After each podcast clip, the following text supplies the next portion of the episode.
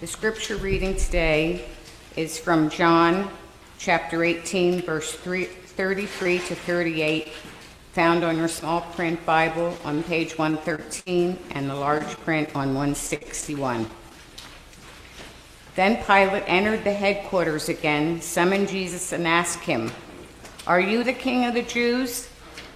Jesus answered, Do you ask this on your own, or did others tell you about me? Pilate replied, I am not a Jew, am I? Your own nation and the chief priests have handed you over to me. What have you done? Jesus answered, My kingdom is not from this world. If my kingdom were from this world, my followers would be fighting to keep me from being handed over to the Jews. But as it is, my kingdom is not from here. Pilate asked him, So you are a king? Jesus answered, You say that I am a king. For this I was born, and for this I came into the world, to testify to the truth. Everyone who belongs to the truth listens to my voice. Pilate answered him, What is truth? Good morning. For those of you who may not already know me and are wondering who the strange new bearded faces at the pulpit, hello. I am Noah. I'm the new student pastor here. I'm in my third month here at Edgeboro, and I'm so grateful to be able to walk with you for the rest of my time at seminary. So, John 18, 33 to 38. Thank you, Sister Myra, for that beautiful reading this morning. Our reading takes place in Jerusalem at the governor's headquarters. Pilate, the governor, is questioning Jesus after he'd already been arrested and questioned by the high priest. So Pilate asks if Jesus is king of the Jews, and Jesus responds that his kingdom is not from this world, but rather from God. And our reading ends with Pilate asking, What is truth? So, our task for today together, I'd like to be able to answer two questions. So, one, I'd like to answer Pilate's question, What is truth? And two, I'd like us to define what is the kingdom of God. So, what is truth? I'm not talking about the true false truth the duality, it is either this way or it is that way, the yes or no truth, a statement of fact or fiction. The truth we speak of today is the revelation of God to God's people. So I would argue that Jesus is the revelation of God to us. So my parents are here with us this morning. And part of my musical education growing up in their house was a Christian rock band called DC Talk. Anybody ever heard of that? Yeah. It's one of my favorites. So they, they have a song called The Truth. And the, the refrain of that song says, The truth of what we need. It is the end of mystery. Now, the end of mystery part of that statement is hyperbolic because we will never understand everything about God. God is beyond our comprehension. However, the end of mystery speaks to Jesus as the embodiment of God an effort to reveal God to us. Because Jesus came into the world, as we read in verse 37, to testify to the truth. Not only did Jesus speak and teach, but Jesus became a living body, a living testament. So there is still mystery, but Jesus in his life gives us some insight into this mystery of God. So, in this way, Jesus is the truth. Jesus is the revelation of God to us, and a revelation of God's love and dedication. So, as we will sing Crown Him with Many Crowns in a few minutes, we will see the words Crown Him the Lord of Love, Behold His hands and side, rich wounds yet visible, above in beauty glorified. So, Jesus, divine in nature, sent from God, also has a human flesh body.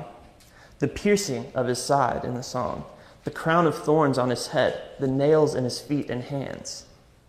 God is revealed to us in these wounds, in the loving sacrifice of God's only Son to save us, showing that we too belong to God. We belong to the truth. Jesus says, For this I was born, and for this I came into the world, to testify to the truth. That's his purpose. Everyone who belongs to the truth listens to my voice. And I want that to sink in. Everyone who belongs to the truth belongs to my voice. So if Jesus says that his purpose is to testify to the truth, and if to testify or to bear witness usually means to speak or speak out, Jesus is speaking. His voice and his body equipped with God's message. That verb listening, the listens to my voice, emphasizes that Jesus has a message. He's teaching, he's revealing, revealing God.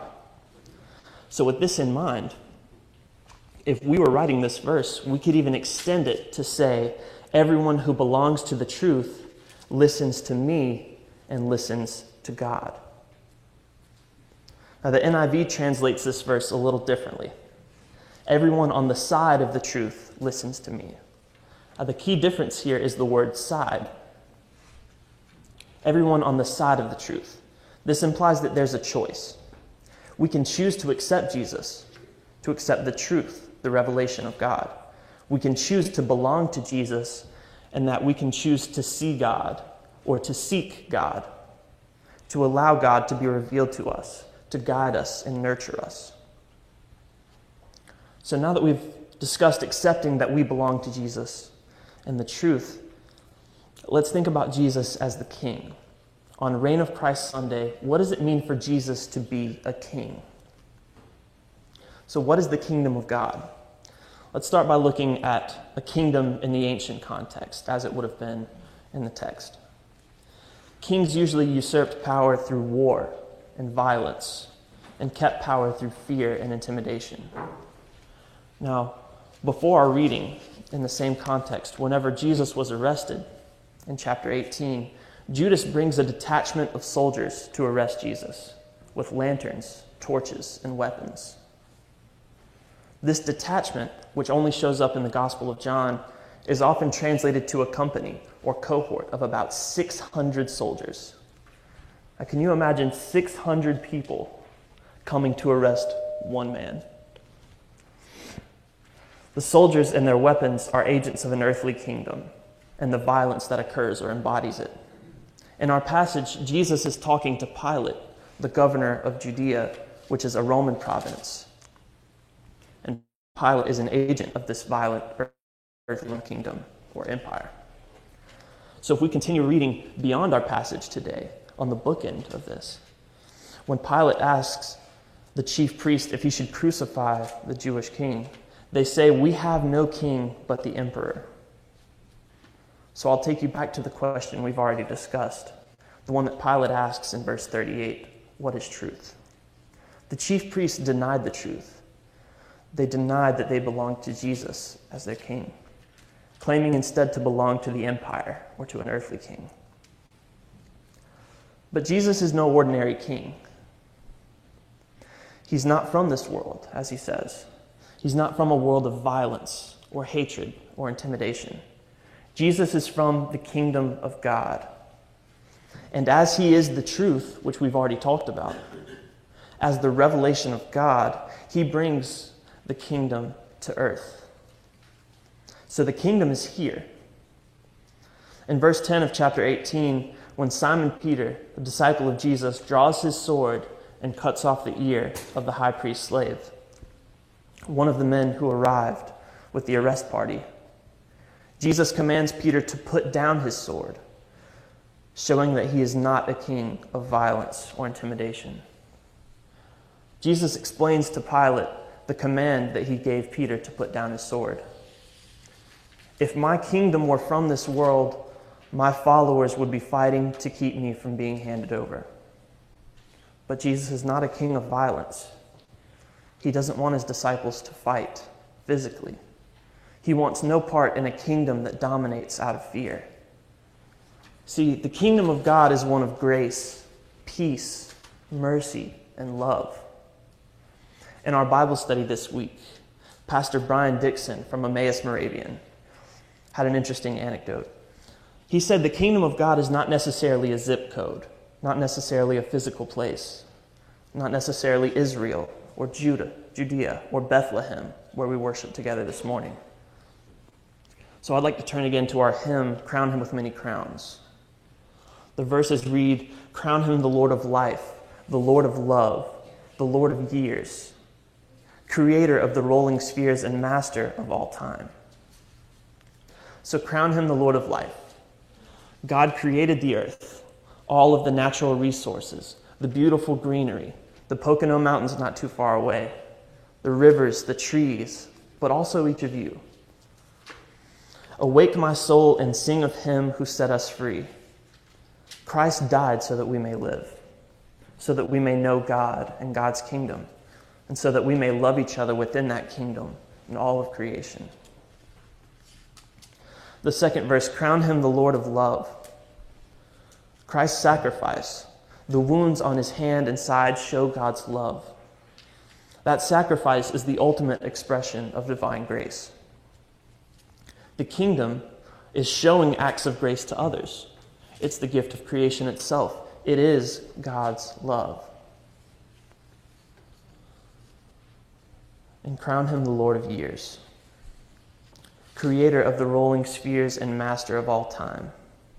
God reigns eternally, forever. And because Jesus brought the kingdom of God down to earth, down to us, we cannot live outside of a time where God reigns.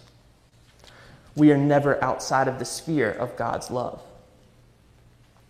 So, Jesus' role as the truth, and part of our role as the church, is making God and God's love known to the world, extending that love and grace to others who may not know about it. The final words of the hymn All hail, Redeemer, hail for you have died for me. Your praise and glory shall not fail through all eternity. His glories now we sing. We sing the glory of life, love, grace, and mercy of the kingdom of God. So we've established that truth is the revelation of God through Jesus, and the kingdom of God is sharing God's love and grace throughout creation. The kingdom is here. And if we belong to the truth, and if we belong to Jesus, we have a role in extending that love and grace. That also means looking out for our neighbors, whether they recognize Jesus as the truth or feel that they belong to the kingdom or not. Last month, we collected food for the Northeast Community Center. Annually, they pass out 200 meals to families in need for Thanksgiving. Poverty and struggle are not as, far, not as far away as you might think. Not even a mile up the road, not even a mile, families have no access to a hot meal, clothing, or shelter. And accelerated by inflation and the coronavirus, which shut down many jobs, families around the world are in need of this love and grace. When I went with Dan and Tom the other week to deliver the food, we had a chance to speak with their director. She said they also collect Christmas gifts in addition to their Thanksgiving food drive. She mentioned that some of the children they collect presents for ask for toilet paper. They ask for toilet paper for Christmas. And if that's not an image that breaks your heart, I, I don't know what, what is. The sad reality is that many people all over the world are starving, homeless, and in need. They think and plan one day at a time wondering where their next meal might come from. And as we belong to the kingdom of God, which has been shared with us, a kingdom of grace and mercy, we need to share that with others. My kingdom is not from this world. So, as we continue our celebration of the reign of Christ today, don't think about a place laden with armed guards, with gold and riches, and obtaining power through violence. Think instead about Christ the servant king who died for us, who taught about showing love, grace, and mercy, and embodied it. Go and do likewise. Amen.